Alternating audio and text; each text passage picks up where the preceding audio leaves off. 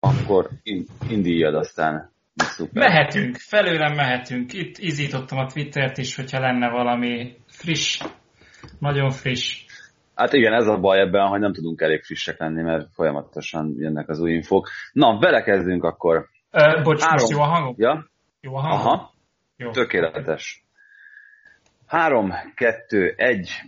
És ezúttal Elbert Gábort köszöntjük nagy szeretettel, dr. Elbert Gábort, a Pécsi Egyetem oktatóját, korábbi sportatetőt és jelenlegi sportatetőt is. Ugye azt gondoltuk, hogy azért nem tudunk nálad autentikusabb ember találni erre a témára, hiszen erről elég sokat beszélsz az egyetemen is, ezen kívül MLS főtitkárként, illetve klubvezetőként is álltál olyan oldalakon, amilyen oldalakról most érkeznek támadások, védőmanőverek és minden egyéb. Én azt gondolom, hogy itt ez a műsor az alkalmas arra, hogy egy kicsit próbáljuk jobban beavatni a hallgatókat abba, hogy pontosan mi zajlik itt, és én inkább ebbe az irányba is szeretném terelni a beszélgetést, nem pedig arról, hogy indulatosan ítélkezzünk bármiről, ami itt a színfalak előtt és mögött zajlik, és ahhoz, hogy egyáltalán meg tudjuk érteni, hogy miről van szó, ahhoz először, mint egy jó drámában ismerjük meg egy kicsit a karaktereket.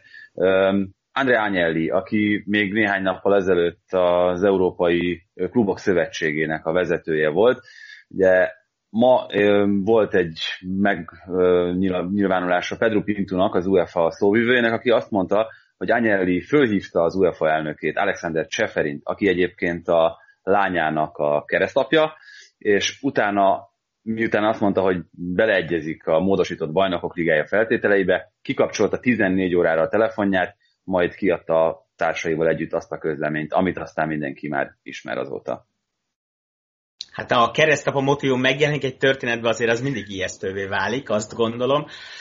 Ó, nyilván lehet ennek ilyen erkölcsi részeit, vagy erkölcsi oldalról is vizsgálni a dolgot, az szerintem legalább annyi kérdést fölvet, mint egyáltalán szakmai része. Én lehet, hogy azért, mert most semmilyen szervezethez való kötődés nem feszít, tehát könnyedén tudom mondani, hogy valóban a saját véleményemet, és nem is kell azt burkoltan megfogalmazni, egyáltalán nem vagyok abban száz százalékig biztos, hogy ez rossz. Lehet, hogy ezt kéne mondani, meg ez a divat, meg ez az elvárás, vagy nem is tudom, hogy fogalmazzak. Amikor legjobb példa, azt gondoltam, hogy ezt elmondom neked, vagy szerintem neked nem lenne melód, ha ez rossz lenne, mert nem lenne Premier League. Amikor a Premier League létrejött, szerintem legalább ennyi ellenzője volt a világban, legalább ennyire féltek tőle, és idegen volt hát hogy mondjam, az, ahogy ez létrejött, tehát hogy a maguk a csapatok hozták létre. És aztán kiderült, hogy ez ma, és ezt nem azért mondom, mert te vezeted a műsort, és mi régóta ismerjük egymást, sőt azt gondolom tiszteljük egymást, szerintem a labdarúgásnak a legjobb, de biztos, hogy az egyik legjobb uh, kreálmánya.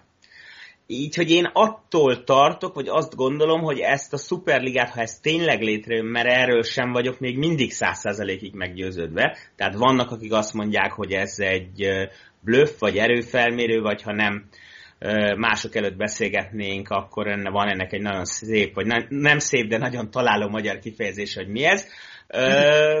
Tehát ha ez létrejön, szerintem a döntést a szurkolók fogják kimondani ha majd lehet stadionba menni, akkor ha ezek a meccsek megvalósulnak és teltházasak lesznek, akkor ez egy jó döntés volt. Ha a szurkolók, ahogy ezt a nemzeti sport online-on sokfelé látjuk, tiltakoznak majd, és nem lesznek tele a stadionok, akkor meghiba. És akkor csöndbe vagyok, mert látom, hogy Doma szólna.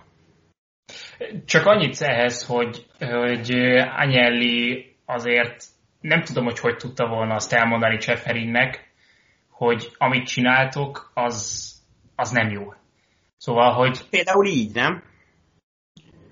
Igen, de valószínű, hogy ezt már emlegette egy néhányszor Cseferinnek, Cseferin pedig azt mondta, hogy hát engem a másik oldalról is szorongatnak, úgyhogy én csak azt tudom csinálni, amit nekem mondanak. És Anyelliék ebben a helyzetben a koronavírus miatt rengeteg pénz esett ki a csapatoknak is, ebben a helyzetben gyorsabb döntéshozatalra számítottak, mint amit az UEFA-tól és a FIFA-tól a kezdetek óta látunk. Szóval nem, nem volt soha arról híres az UEFA és a FIFA, hogy ők bármiben gyorsan tudnának döntést hozni, akár a pénzek elosztását illetően, akár a versenyrendszer átalakítását illetően, akár hogyha a futballnak a konkrét szabályait nézzük, akkor ez, akkor ez borzasztó nehéz volt nekik. És az is, hogy az új BL-t 2024-től hozták volna csak be, addig ebben tudok hinni Florentino Pereznek, aki pedig azt mondta, hogy erre nem érnek rá, addig csődbe mennek a legnagyobb klubok.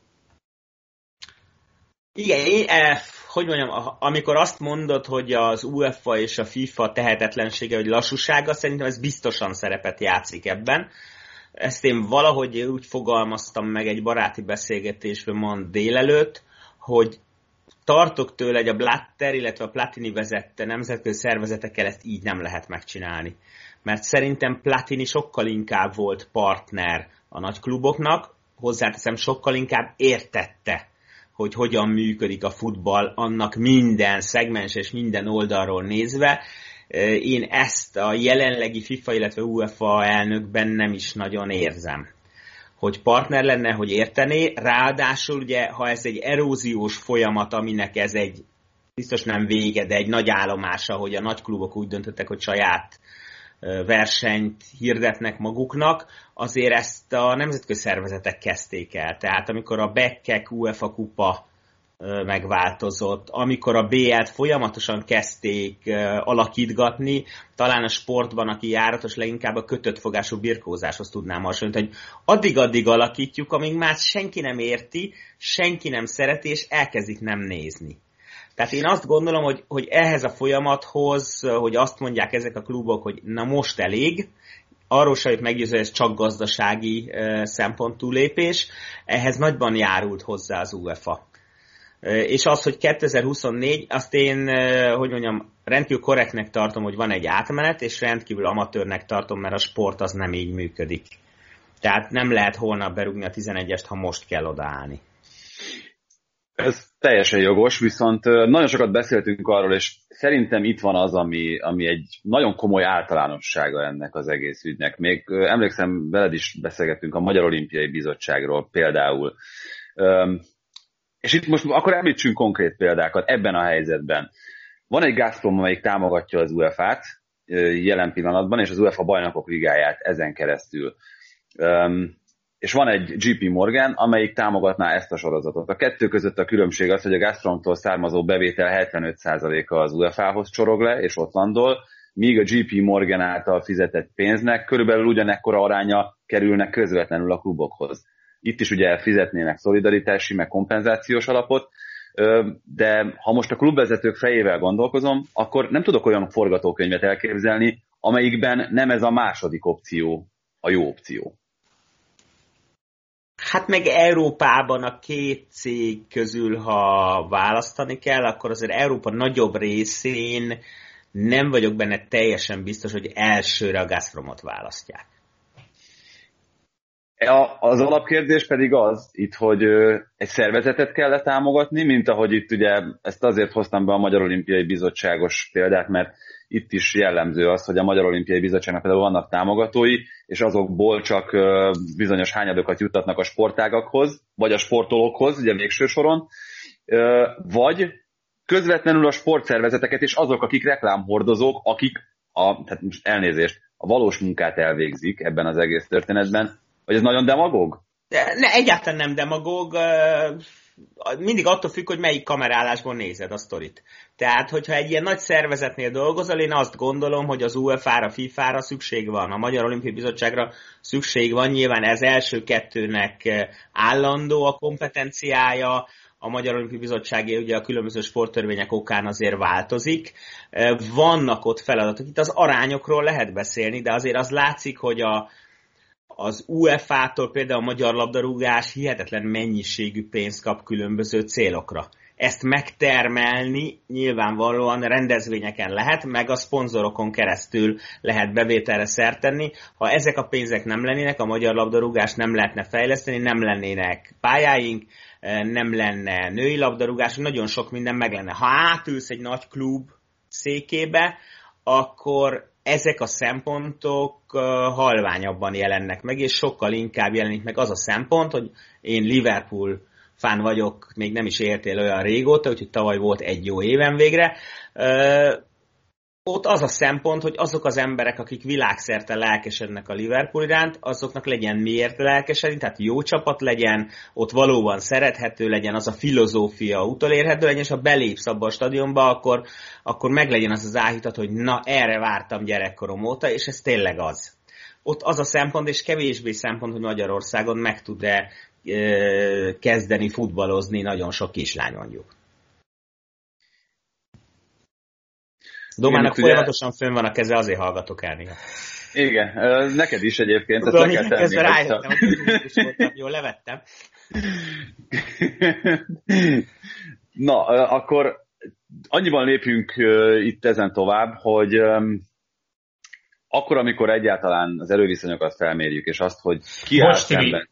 Ha, ha ezen továbbugrunk ezen a, ezen a témán, akkor még, még hadd had szóljak ehhez hozzá, ja, mert a, ezt nem, nem tudom eléggé kihangsúlyozni, hogy szerintem mennyire az UEFA-nak és a FIFA-nak a hibája, hogy eddig eljutottunk, mert attól függetlenül, hogy kitől jön a pénz, legyen az a Gazprom vagy a JP Morgan, egészen egyszerűen itt is az a kluboknak a problémája, az Florentino Perezék problémája, hogy nem jó a döntéshozatal, nincsen, bele, nincsen elég beleszólásuk a nagy kluboknak, hogyha ö, rendeznek egy gombavadász versenyt, és a gombavadászaton összesen 100 gombát szednek össze az emberek, akkor aki a gombavadászatot rendezte, úgy osztaná el szerintem logikusan a pénzt, vagy azt gondolná az ember, hogy aki 40 gombát hozott a 100 összeszedett gombából, annak jut a gombáért kapott pénz 40%-a. De az UEFA-nak egyéb szempontjai is vannak, és ne, egyáltalán nem így osztja el a pénzt, hanem sokkal kevesebbet ad azoknak a kluboknak, akik megtermelték ugye a pénznek a jó részét. De a 40%-ból le kell szedni valamennyit a verseny megrendezésének a költségeire, nem? Én azt gondolom, odáig teljesen egyetértek, hogy ez az én megérzésem, vagy megítélésem szerint is alapvetően az UEFA és a FIFA ebben felelős. Mondom még egyszer, amit már az előbb mondtam, hogy szerintem egy Blatter és egy Platini vezette nemzetközi szervet alatt ez nem, vagy nem így fordult volna elő. Én azt gondolom, hogy ezek a szervetek ma nem értik a nemzetközi futballt, a nemzetközi sportot. Az egy, hogy a világ is nagyon fura lett, tehát Simon Zolit olvastam a mb1.hu-n, ha lehet ilyeneket mondani, ahol nagyon érdekes vélemény, hogy szerinte döntő tényező volt, amikor a klubfutball fontosabbá vált, mint a válogatott labdarúgás. Ugye a kettő az harcban van egymással. Ö, nagyon érdekes, hogy olyan számok jelennek meg a világban, amelyek teljesen nélkülzik a realitást. Játékos áraknál, béreknél, ami megint csak fura, és ami szerintem biztosan az UEFA-nak felelőssége, a saját szabályt nem tartatja be. És onnantól bárki bármit csinálhat. Tehát ha következmények nélkülévé válik egy világ, ott mindenki megpróbálja a saját erejét méregetni, és elmenni a falig, vagy kidönteni a falat.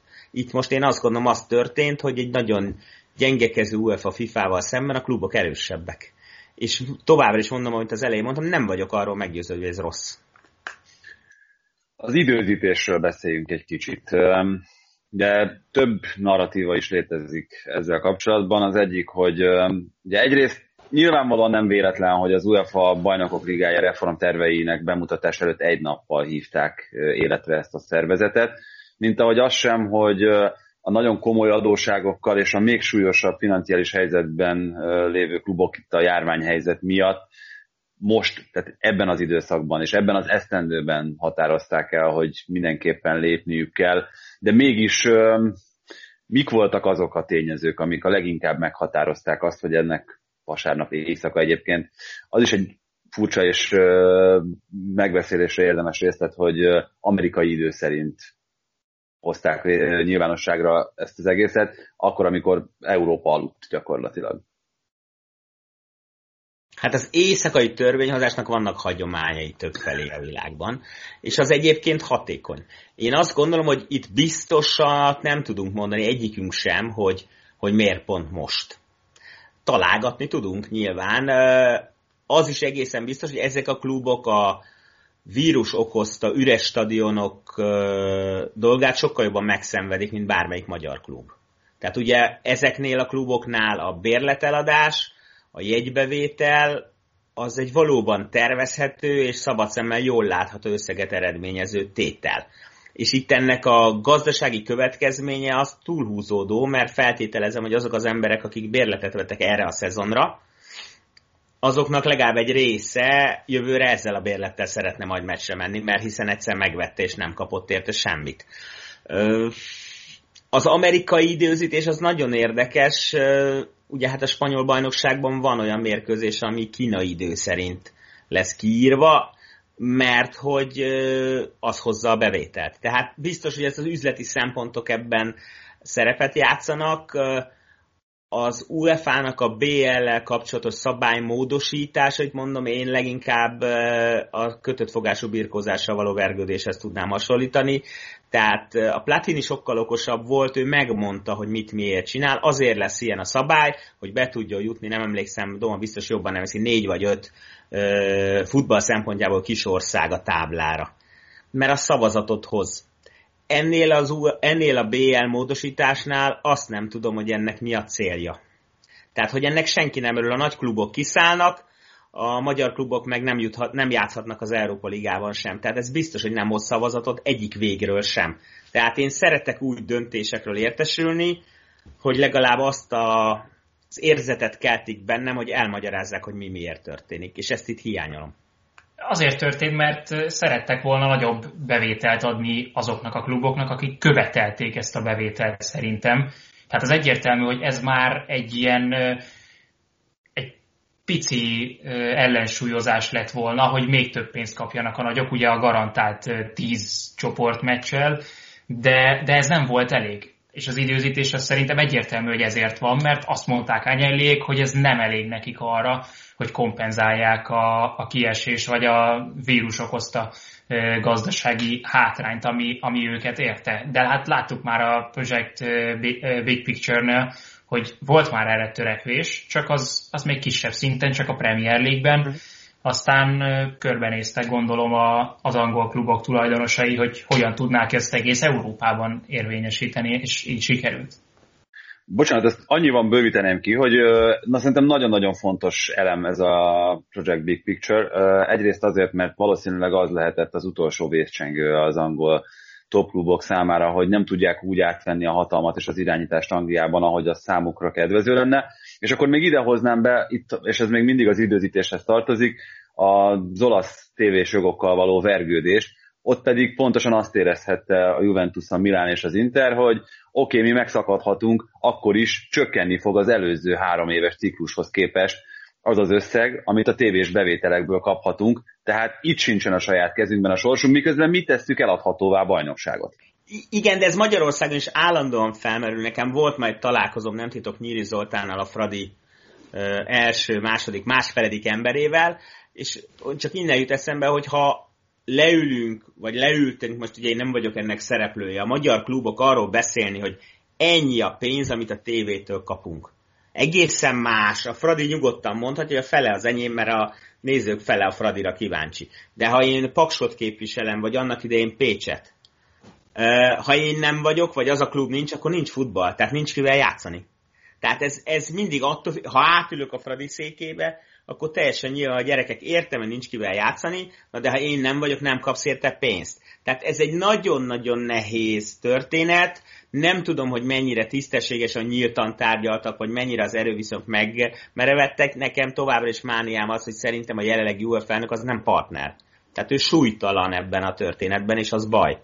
Attól tartok, hogy a FIFA elnöke kének súlya sem közelíti meg, sem Blatter és sem Platinier, tehát itt borulhatott el a történet de miközben egyetértek azzal, amit mondasz egy bizonyos kamerálásból, nekem fontos van, tehát például mondok erre egy példát, ami nem pont ez, de érteni fogjátok, hogy a magyar labdarúgásban nagyon sok probléma, hiba, gond van. A legnagyobb az, hogy a szereplők nem partnernek, hanem ellenségnek tekintik egymást. Tehát a klubvezető, a játékvezető, a játékos, az edző ha nem partneri viszony, nem azért megyünk ki a pályára meccset játszani, hogy a magyar futball jobb legyen, hanem azt feltételezem a játékvetőről, hogy csalni fog. A játékvető arra figyel, hogy mikor lép át az edző a számára kiírt ketrec hatályt, és rögtön rohan oda, addig ez nem fog működni. Szerintem ez az, ami elromlott az elmúlt években az európai futballban, hogy a szereplők egymással szemben haladnak, és nem azért, hogy az egész jó legyen.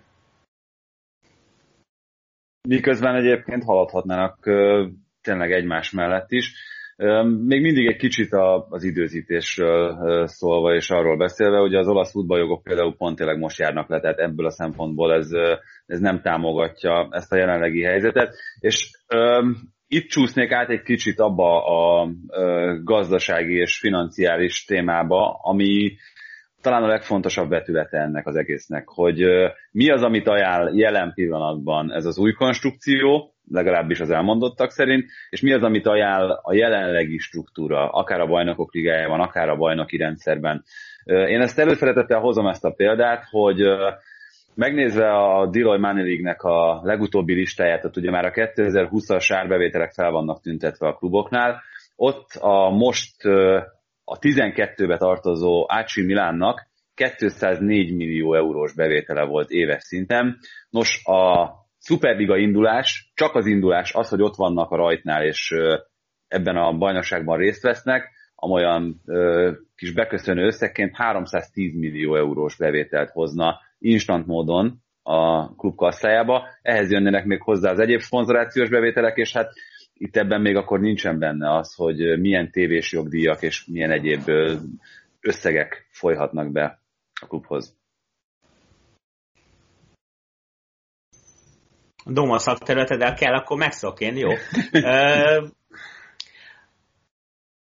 Én azért is gondolom azt most, nem vagyok biztos benne, hogy igazam van, hogy ez inkább jó, mint rossz, ami létrejön, mert azt feltételezem szintén ezekből a számokból is, amiket te elmondasz, hogy ezeknek a kluboknak több bevétele lesz, miközben a többi klubnak Európában, amely részt vesz az európai kupákban, meg nem lesz kevesebb.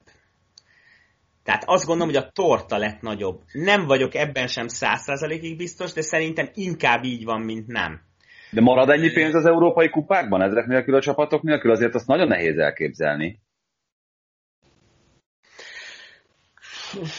Akkor úgy mondom, hogy akkor az átalakítás után szerintem a klubok nem fognak sokkal kevesebb pénzt kapni, vagy legalább ennyit fognak, vagy még többet, mint kaptak a BL átalakítása előtt. Tehát én azt gondolom, hogy mondom, nem tudom bizonyítani, az érzésem az, hogy ezzel most nem a torta lett újraosztva, vagy nem csak a torta lett újraosztva, hanem a torta nagyobb is lett.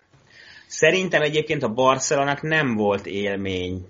A, nekünk óriási élmény volt, és óriási tiszteletem a Fradé, hogy a Juventus meg a Barcelonát tétmeccsen elhozta Budapestre. De egyébként szerintem a Barszának meg a Juventusnak ez kevésbé izgalmas. Nem a Fradi, hanem egyáltalán ez a fajta lebonyolítás sportszakmai szempontból szerintem akár kellhet is a futballnak, de mondom, hogy összefoglalva az első gondolatom az, hogy szerintem nagyobb lett a torta. Itt uh, hangsúlyozta minden szereplője az Európai Szuperligának, hogy ez egy hétközi liga, vagy egy hétközi kupasorozat, ha úgy tetszik, és nem arról van szó, hogy a nemzeti ligákból szeretnének kiválni ezek az említett csapatok. Ez a 12, majd később 15 plusz 5 amiről beszélünk.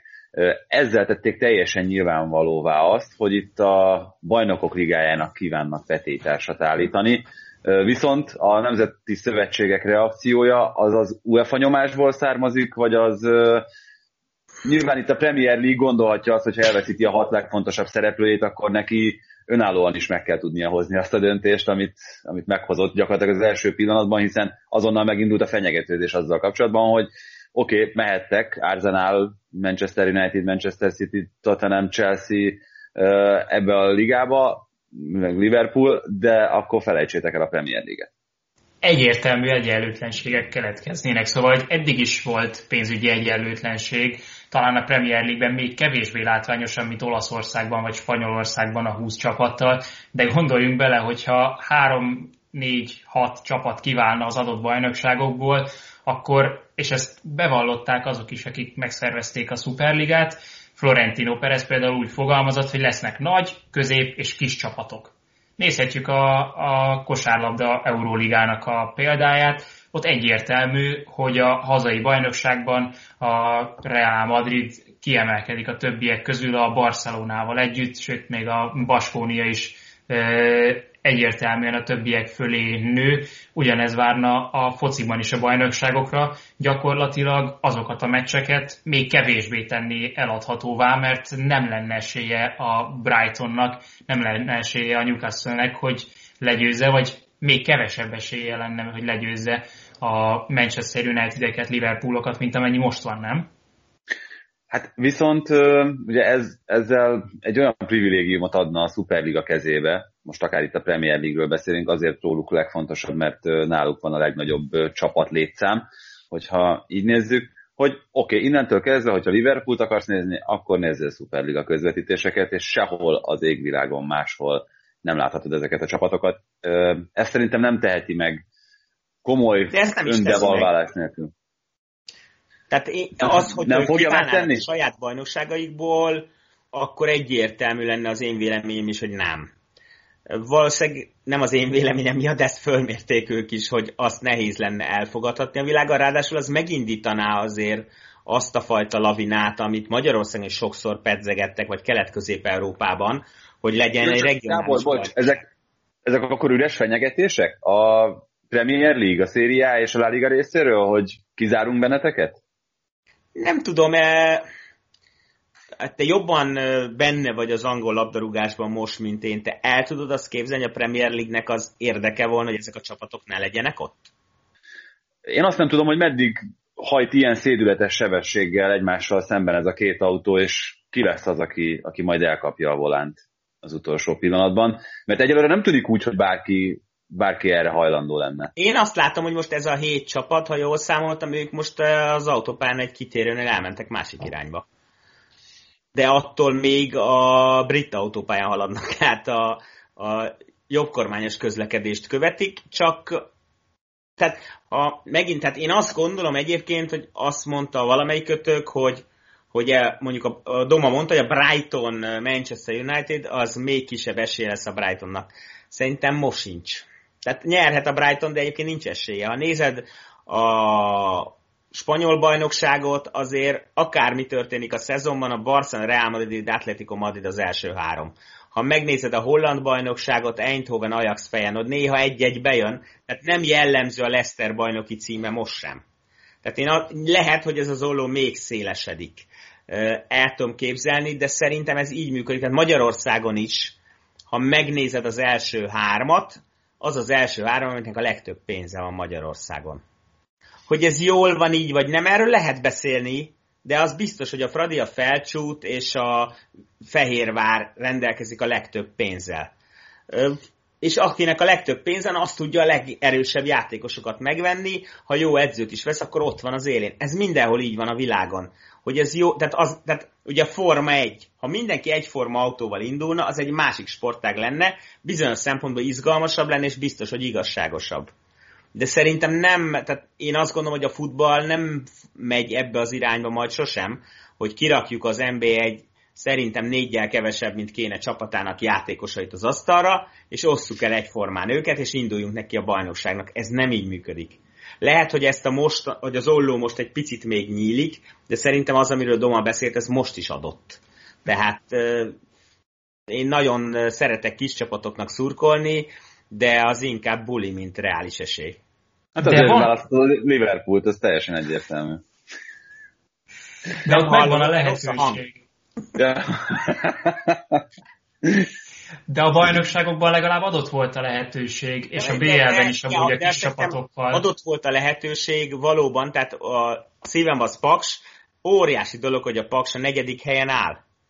De ha megnézed gazdaságilag, akkor ez a csúcs szuper, amit csinálhat, mert a 12-ből 10-12. helyen van gazdaságilag, az biztos, hogyha észszerűen gondolkozol, akkor az pontosan tudod, hogy a Fradi, a MOL Fehérvár FC és a Puskás Ferenc Labdarúgó Akadémia FC, azok gazdaságilag olyan messze vannak, hogy nem elérhetőek. Itt az a kérdés egyébként, és ez nyug, ezeknél a kluboknál szerintem kevéssé merül föl, hogy amennyivel több pénzed van, annyival jobb is leszel vagy ö, vezetői szinten, edzői szinten rossz vagy, és akkor ez a különbség kiegyenlíthető. Ez Kelet-Közép-Európában lehet ilyen, szerintem ezekben a bajnokságokban nem. Tehát itt a pénzzel a tudás is együtt jár. Szerintem. Viszont erre azt mondta Guardiola, Bocs Tibi, hogy azért nem szereti a Superliga ötletét, mert nincsen tétje annak, hogyha, hogyha veszítesz. Tehát itt akár kikap egy csapat, akár nyer, lehet, hogy egy picivel többet fog kapni a győztes, de aki veszít, és aki nem tud úgy teljesíteni, az ugyanúgy megkapja majd ezt a bődületes összegű pénzt, amit például a bajnokságban, hogyha tizedik az Arsenal, akkor nem kapja meg. És akkor Szerintem ez az eddig legjobb érv, ami elhangzott ellene nekem. Ezt én még eddig nem hallottam, szerintem ez a legjobb érv. Azzal együtt, hogy rögtön az ugrott be, hogy Balzsai Karcsi pályafutása, ö, ott is, a, tehát amikor nem címmeccs van, hanem felhozó meccs, azért hozod a másikat, hogy felhozza a jobbat, kap érte pénzt, de ettől még az emberek ott vannak. Tehát én azt gondolom, ezt, ezt az érvet ezt megvettem, tehát szerintem ez jó. Rád fogok emlékezni, nem Guardiolára, jó, mert én tőled hallottam. De ettől még az fog dönteni, hogy a nézőket érdekli-e. Én nekem most ez az érzésem. Tehát lehet, hogy a Manchester City minden évben ott lesz, már akkor is, amikor nem Guardiola lesz az edzője, hogyha teltházasok a meccsek, ha TV közvetési jogért pénzt fognak fizetni, akkor ennek van létjogosultsága. Ha valóban akkora a szurkolói ellenállás, és ez nem fog működni, akkor, akkor az elhal. Én most ezt gondolom, nem vagyok benne biztos egyáltalán, mert szerintem ebben a témában senki nem lehet biztos a véleményében, meg abban, hogy mi hogyan lesz, de nekem most ez a gondolatom. Van egy nagyon érdekes szereplője ennek az egész játéknak, ha már itt az elején ismerkedtünk, de hozzunk be egy újat, Nasser El Kelaifit, a Paris Saint-Germainnek a tulajdonosát, aki hát szerintem a legkínosabb helyzetben van ebben az egész ügyben, mégpedig azért, nem azért, mert a Párizsi csapat visszautasította egyelőre a csatlakozást, de ezt is meg lehet érteni. Közeleg a Katari világbajnokság, ahol a FIFA-val kell nagyon jó kapcsolatot ápolnia, hiszen ugye tudjuk, hogy neki ehhez az egészhez mennyi és milyen köze van. Másrészt pedig ugye amellett, hogy ő is ott van az Európai Klubok Szövetségének a tagjai között, ahogyan ott volt Anyeli is, onnan ki lehet lépni, mint ahogy a mellékelt ábra mutatja. Viszont azt ne feledjük, hogy a Bein nevű cégben is van érdekeltsége, amely történetesen a Bajnokok Ligájának a broadcast partnere. Igen, azért itt megint csak az Euróligát hadd hozzam föl példaként. Szóval, hogy ott is, amikor 2000-ben megalapították a FIBA-tól, a Nemzetközi Kosárlabda Szövetségtől függetlenül, akkor az első években még volt, aki a FIBA-nak a saját sorozatánál maradt, azt hiszem pont az olimpiákhoz, aki azóta egyébként a görög bajnokságban sincsen bent, de ne legyen kétségünk a felől, hogyha tényleg megalapul az Európai Szuperliga, és a Paris Saint-Germain nem lesz ott az első egy-két évben, mondjuk akkor a Katari VB-t húzzuk meg ilyen határvonalként, akkor utána Kelly is azt mondja, hogy ahol a pénz van, ő arra a szagra megy. Nem tudok ezzel vitatkozni. Ez abszolút így van, azon még lehet gondolkodni, hogy a másik három, akik az elődöntő vannak a BL-ben, a másik három érintett most a Superligában, hát ha őket kizárják, és akkor BL győztesként megy a Paris saint meg lehet, hogy azt a matekot is eljátszották, hogy nekik rövid távon mondjuk a Katari VB-ig lehet, hogy gazdaságosabb BL-ben esélyesként ott lenni. De, de valóban ezen, hogyha ezt legitimálja a pénz és legitimálják a szurkolók, akkor ez lesz. És egyébként volt, van olyan ismerősöm, aki azt mondta, hogy nézzük meg az UEFA meg a FIFA megalakulását. Azt se szerették akkor. Sok dolog van, amit nem szerettek, és a szurkolókat, hogyha ide vetted, akkor én pont ezért venném ide a Bayern München meg a Dortmundnak az esetét, mert ugye azért a legtöbben azt mondják, hogy a Bayern-től és a Dortmundtól azért van az ellenállás, mert Németországban sokkal nagyobb hagyománya van annak, hogy a kluboknak a felét ugye a szurkolók tulajdonolják, és alig, hanem ez áll a hátterében, hogy a szurkolók ezt egyelőre nem szeretnék, de hogyha a szurkolóknál például átfordulna ennek az elfogadottsága, és azt mondanák, hogy nekem 36 csapatos. Mhm. BL az, az nem kell, és ez az Európai Szuperliga ez elfogadható így, akkor ne legyen kétségünk a felől, hogy a Bayernnél és a Dortmundnál is lenne visszaút, illetve lenne út ide a Szuperliga felé pillanatok alatt. Igen, meg itt az is nagy kérdés egyébként, hogy a nem fix résztvevők hogy tudnak oda csatlakozni. Ki lesz, miért lesz, hogy lesz, engem az nagyon érdekel. Mert egyébként a Bayernnél most azért van baj, tehát azért ott a, a flickkel való bánásmód, vagy a flick Salihamidzs háború az is megérhetne egy külön. Igen. Bocs, ezt Igen. akartam még ide tenni, Tibi, ennek kapcsán, a, hogy amit az előbb is említettünk, hogy ez az elitnek a saját játszótere lenne, és azt mondjuk, hogy egy zárt rendszerű bajnokságot szeretnének létrehozni, de a mostani sem annyira nyílt. Uh-huh. Tehát itt is, itt is van ugye ez az öt hely, ahova bejuthatnak. Nyilván nagyobb lenne a piramisnak, a csúcsán levőknek jutó szelet, de hogy ez a mostani sem teljesen nyílt, hogy mindenki oda mehet, és bárki pillanatok alatt eljuthat a BL-be. Hát illetve még egy dolog van, amit Florentino Perez mondott, és ö, azzal kénytelen vagyok egyetérteni, amit mondott, hogy ugye tegnap ettől függetlenül, hogy mi történt, nyilvánosságra hozta az UEFA ezt a svájci modell nevű tervezetét a 36 csapatos bajnokok ligájával, és ott mondta azt a Real Madrid elnöke, meg most már ugye beszéltünk úgy róla, hogy az Európai Szuperliga elnöke, hogy itt ez a mennyiség áll szemben a minőséggel, 36 csapat az nagyon sok, szinte kezelhetetlenül sok a szurkolóknak is, meg, meg a nézőknek is. Míg a 20 csapatnál, és szerintem itt érkeztünk el a lényeghez, meg a lényegi ponthoz, az támadhatatlan, hogy ha már itt említetted a Barcelona-Ferencváros mérkőzést, a legnagyobb tisztelettel rendeztek, Ferencváros Dinamo Kiev meccset is ebben a szezonban. Nem kérdés az, hogy Kuala Lumpurban a Ferencváros Dinamo Kiev, vagy az azzal egy időben zajló Barcelona-Juventus mérkőzése az, ami nagyobb értéket képvisel, és ezt még akkor is elmerem mondani, és kimerem jelenteni, hogyha egyébként egy szezonban lesz négy Barcelona-Juventus párharc, mert az El a nagyon magas száma és mégis legnagyobb nézettsége itt a nemzetközi fociban azt mutatja, hogy erre akkor is van igény, hogyha 10 év alatt 250-szer játszák le ezeket a meccseket. Hát itt, ami még nagyon érdekes lesz, hogy a különböző ugye, tévén, ilyen kis gépen, mindenen fifázik mindenki. Na az, ami lesz. Ez a 20 csapat abban benne lesz, vagy az hogy lesz? És ugye mosolygunk először, de az megint csak szemmel látható mennyiségű pénzről beszélünk. Tehát az, az, az szerintem megint csak egy nagyon érdekes, hogy ezek a jogok, amik egyben eddig a FIFA-nál, UEFA-nál voltak, bár ugye Ibrahimostól kezdve azért jó néhányan ezt a kérdést felvetették, hogy ez biztosan így van-e, hogy a jövőben ezek a járulékos bevételi lehetőségek, vagy kiadások, ezek hol lesznek. Ez hát már egy... szerintem a, az EA Sportsnak a marketing szakemberei dolgoznak a, az új ESL című... Szerintem uh... már rég kész van, de... És akkor az is kérdés, hogy melyiket tud olcsóban vagy előbb megkapni. A, a másik, ami, ami még nagyon érdekes, ugye, hogy azzal fenyegetőzni, hogy az, az EB-n, VB-n nem játszhatnak azok a játékosok. Akik a, az meg szerintem duplán, triplán, én most azt merném mondani, hogy marhaság. Egyrészt a, ez a kétszert azzal a saját rendezvényének értékét csökkenteni, másrészt a játékos szerződésben áll a klubjával, tehát nincs módja arról döntést hozni, hogy melyik mérkősen akar pályára melyiken nem. Igen, így is elképesztő mennyiségű meccset játszanak, és az jutott eszembe, nagyon egyöntetű volt most, vagy nagyon egyöntetű a reakció az emberektől, hogy ez egy borzalmas dolog, de megmondom őszintén, hogy engem a 36 csapatos bajnokok ligáját látva ezzel a 10 meccses csoportkörrel kiráz a hideg.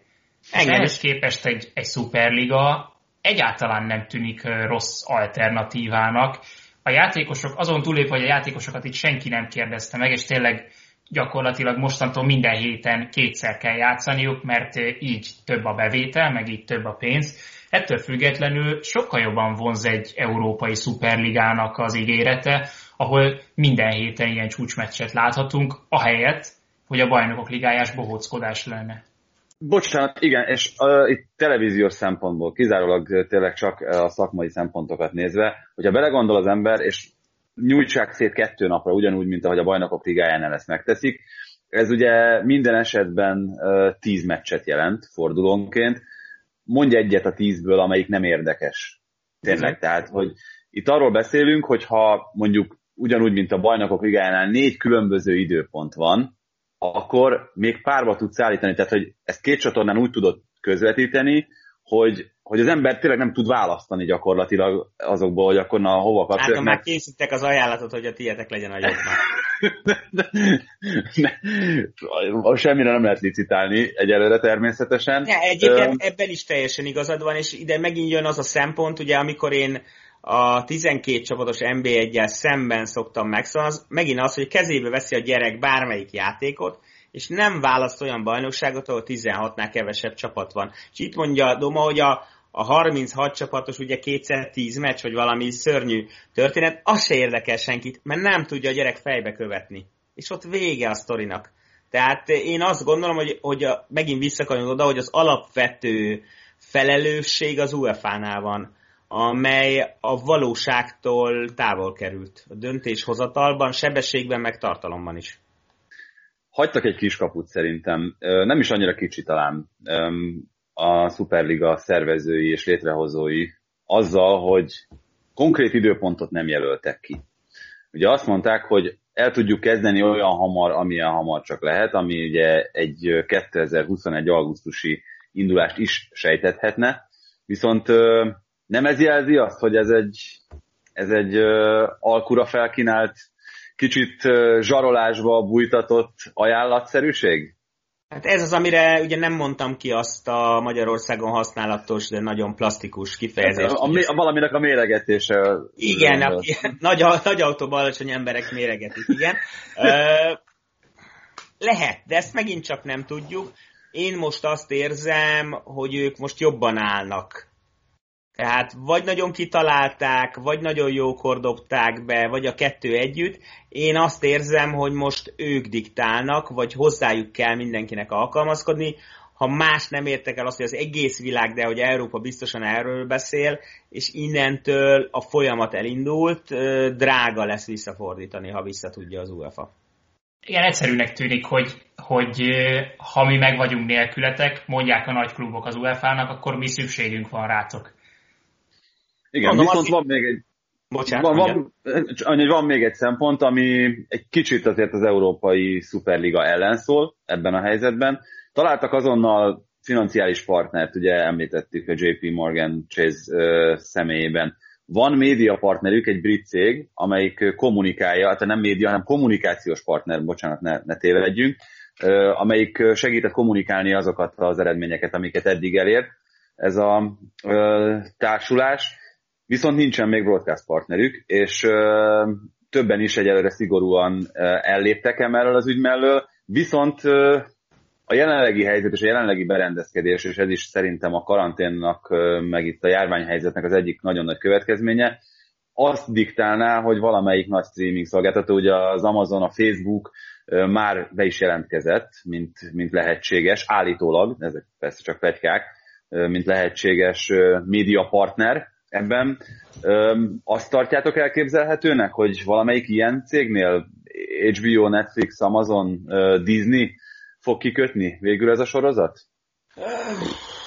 Az, az elején nem értek hozzá, ez abszolút a ti szakmátok. Az elején én biztos vagyok abban, hogy olyan szolgáltatok kell, amely ingyenesen tudja az embereknek vinni.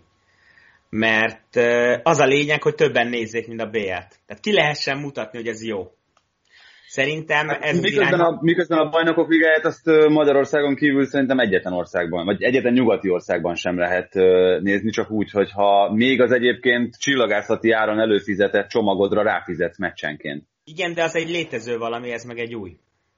Az, azért jutott eszembe, amiket fölsor, hogy abban a Facebook a legjobb, mert a Gazprom a szponzora a BL-nek, a Superligánk nem, Oroszországban úgyse lesz hamar Facebook, és akkor a Facebook fogja közé. Nem tudom, én, én azt gondolom, hogy, el, hogy nem tudok az ő fejükkel gondolkodni, hiszen ennél csak kisebb klubokat vezettem, mint amelyekről itt szó van, de hogy itt az egyik cél az kell, hogy legyen, hogy az emberek azt érezzék, hogy ez tényleg az övék, és közel lehet vinni hozzájuk, ahhoz meg vagy ingyen, vagy olcsón kell bevinni. Szerintem. Azért, én azért nem értek ezzel egyet, mert pont ez a szerencséjük, hogy az összes csapat beágyazódott már a köztudatban nagyon régóta, és ez egy ismert dolog gyakorlatilag. Most az, hogy bajnokok ligájának hívják, Lehet, vagy éppen szuperligának, ez, ez nem fog számítani, és megint csak, hát nagyon szomorú vagyok emiatt. Én nem látom át a gazdasági folyamatokat, és lehet, hogy amit mondok, az nem csak ebben, hanem szerintem bármi másban, amit mondtunk, az egy óra múlva már nem lesz igaz.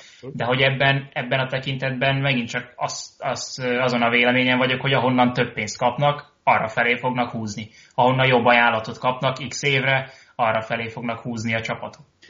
Hát viszont nem tudom, én csak kétfél évet tanultam közgazdaságtant a főiskolán, mert nem ez volt a szakirányom, de nem ezt hívják tipikusan sznobjószágnak, tehát egy olyan ö, portékának, amit, ö, hogy ha alulárazol, akkor nem is fogják megvenni az emberek? Tehát, hogy nem ugyanúgy, mint ahogy a, a magyar, magyar meccsek kapcsán azt mondták, hogy azért nem lehet ingyen adni a belépőt, mert akkor azzal azt mutatod és azt kommunikálod az emberek felé, hogy ennek nincs értéke.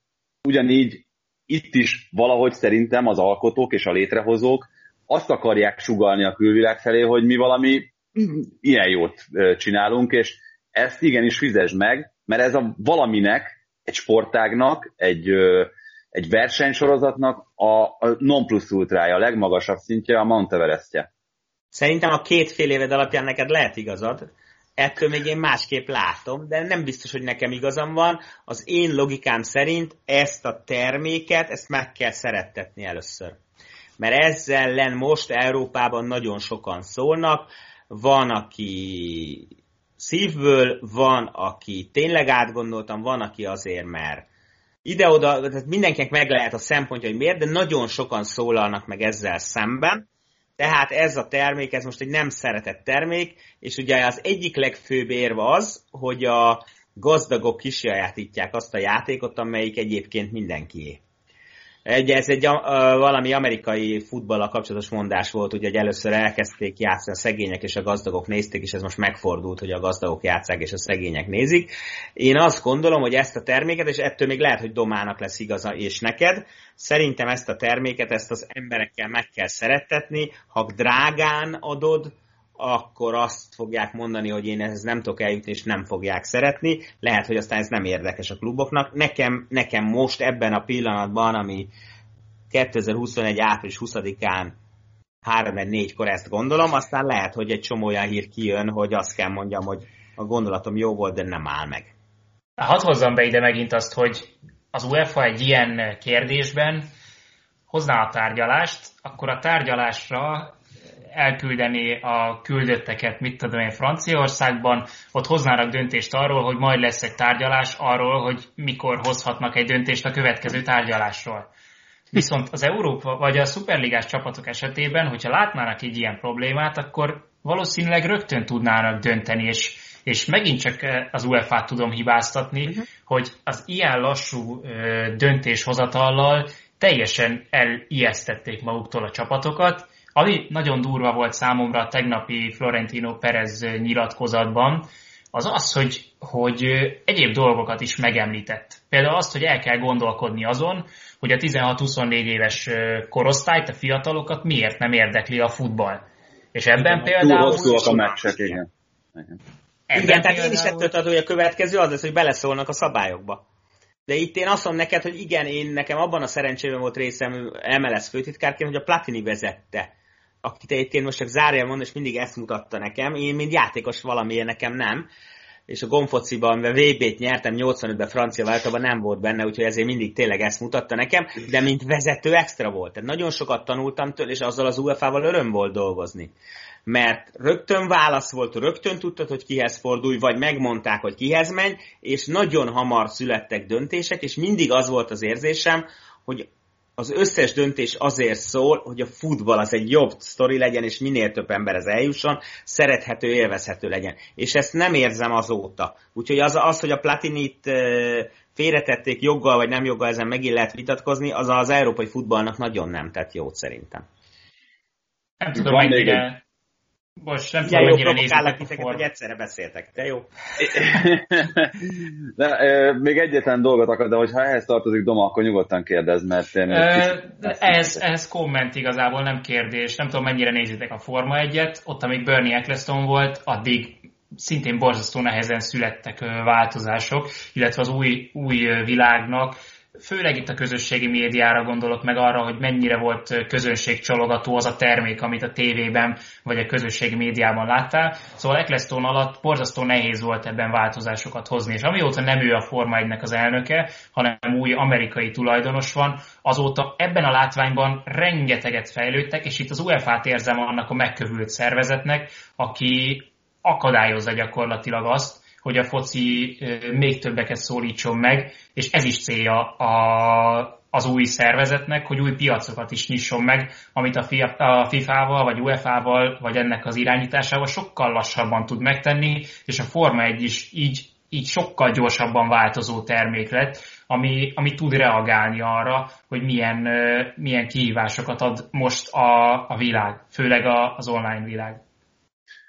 Hát azt hiszem, hogy a végtelenségig tudnánk erről beszélni. Még egyetlen dolgot szeretnék behozni, amiben nagyon kíváncsi vagyok a ti véleményetekre is, és ez pedig itt az angol általános álláspont.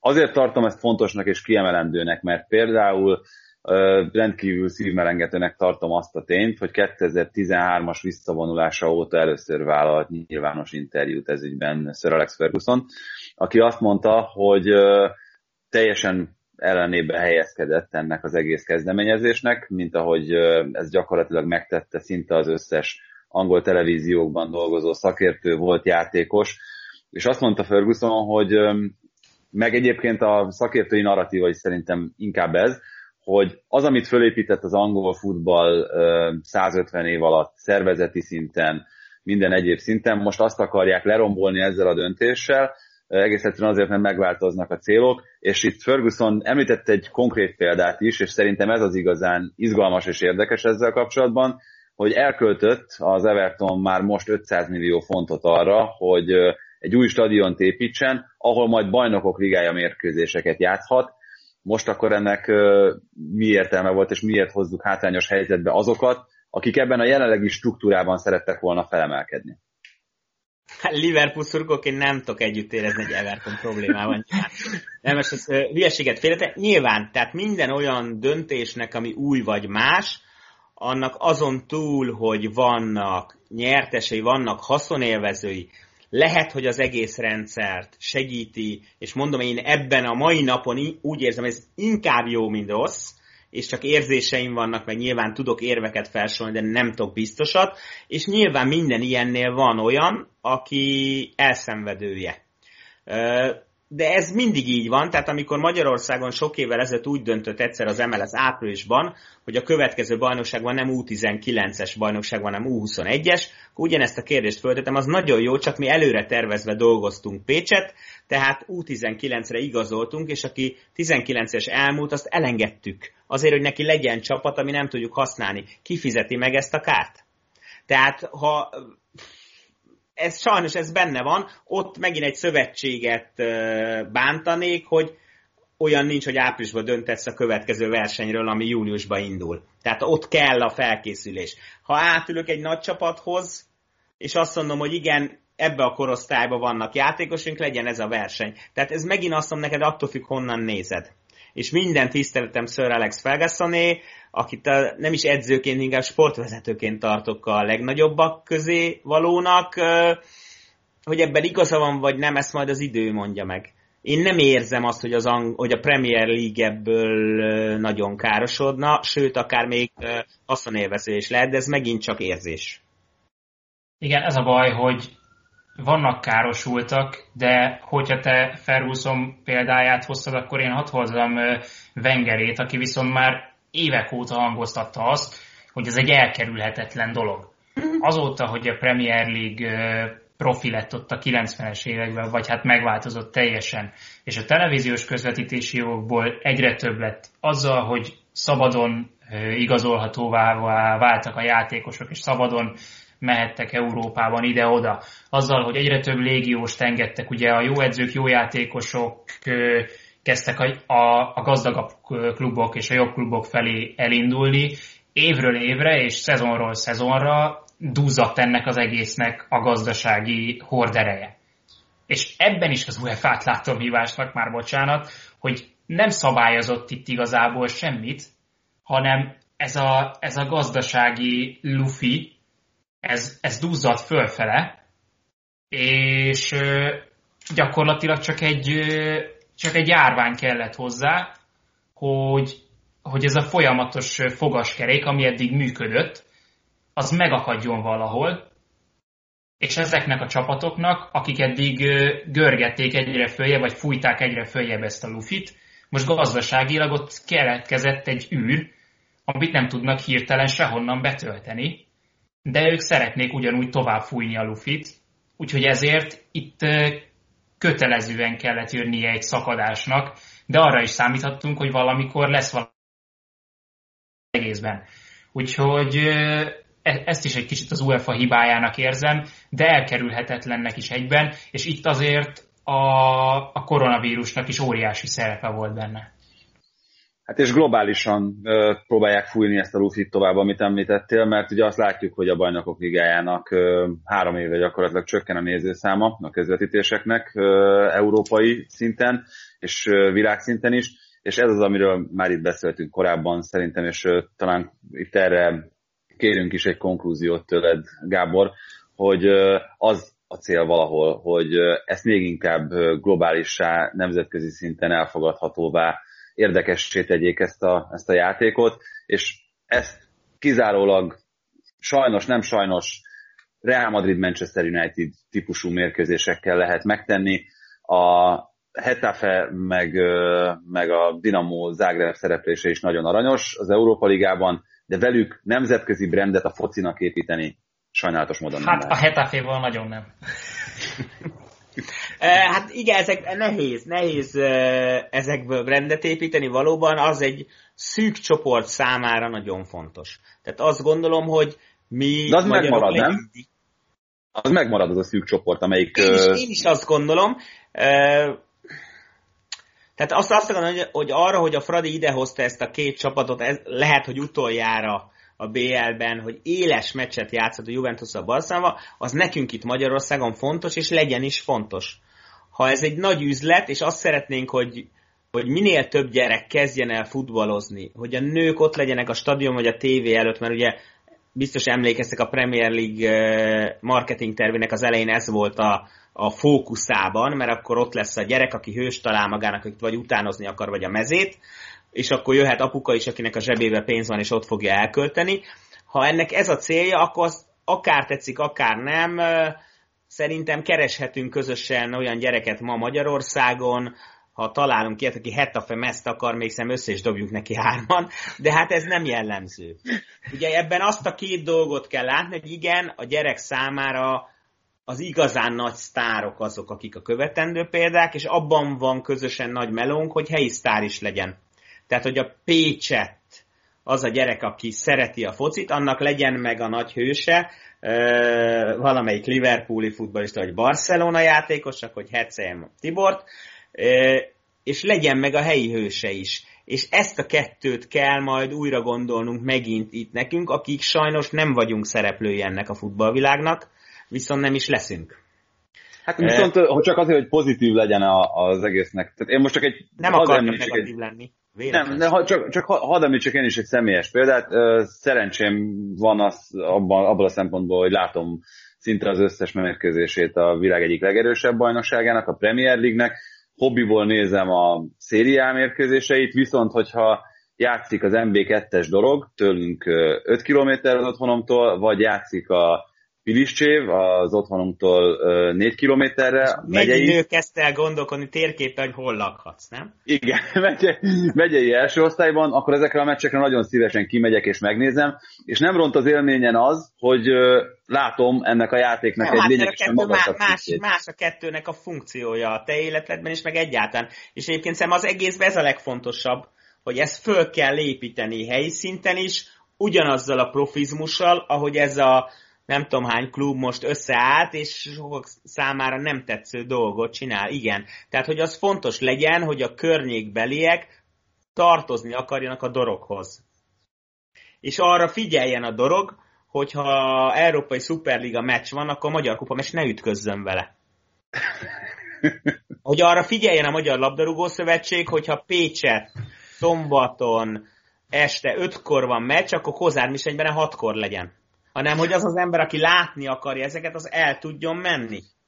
Tehát, és ez így van, ez abszolút jól mondod, hogy a magyar MB2 az ne vasárnap délután legyen, amikor a megyében meccsek vannak, mert a, ne, a vidéki MB2-es csapatok szurkoltáborának legalább háromnegyede a környékbeli amatőr futbalistákból állna.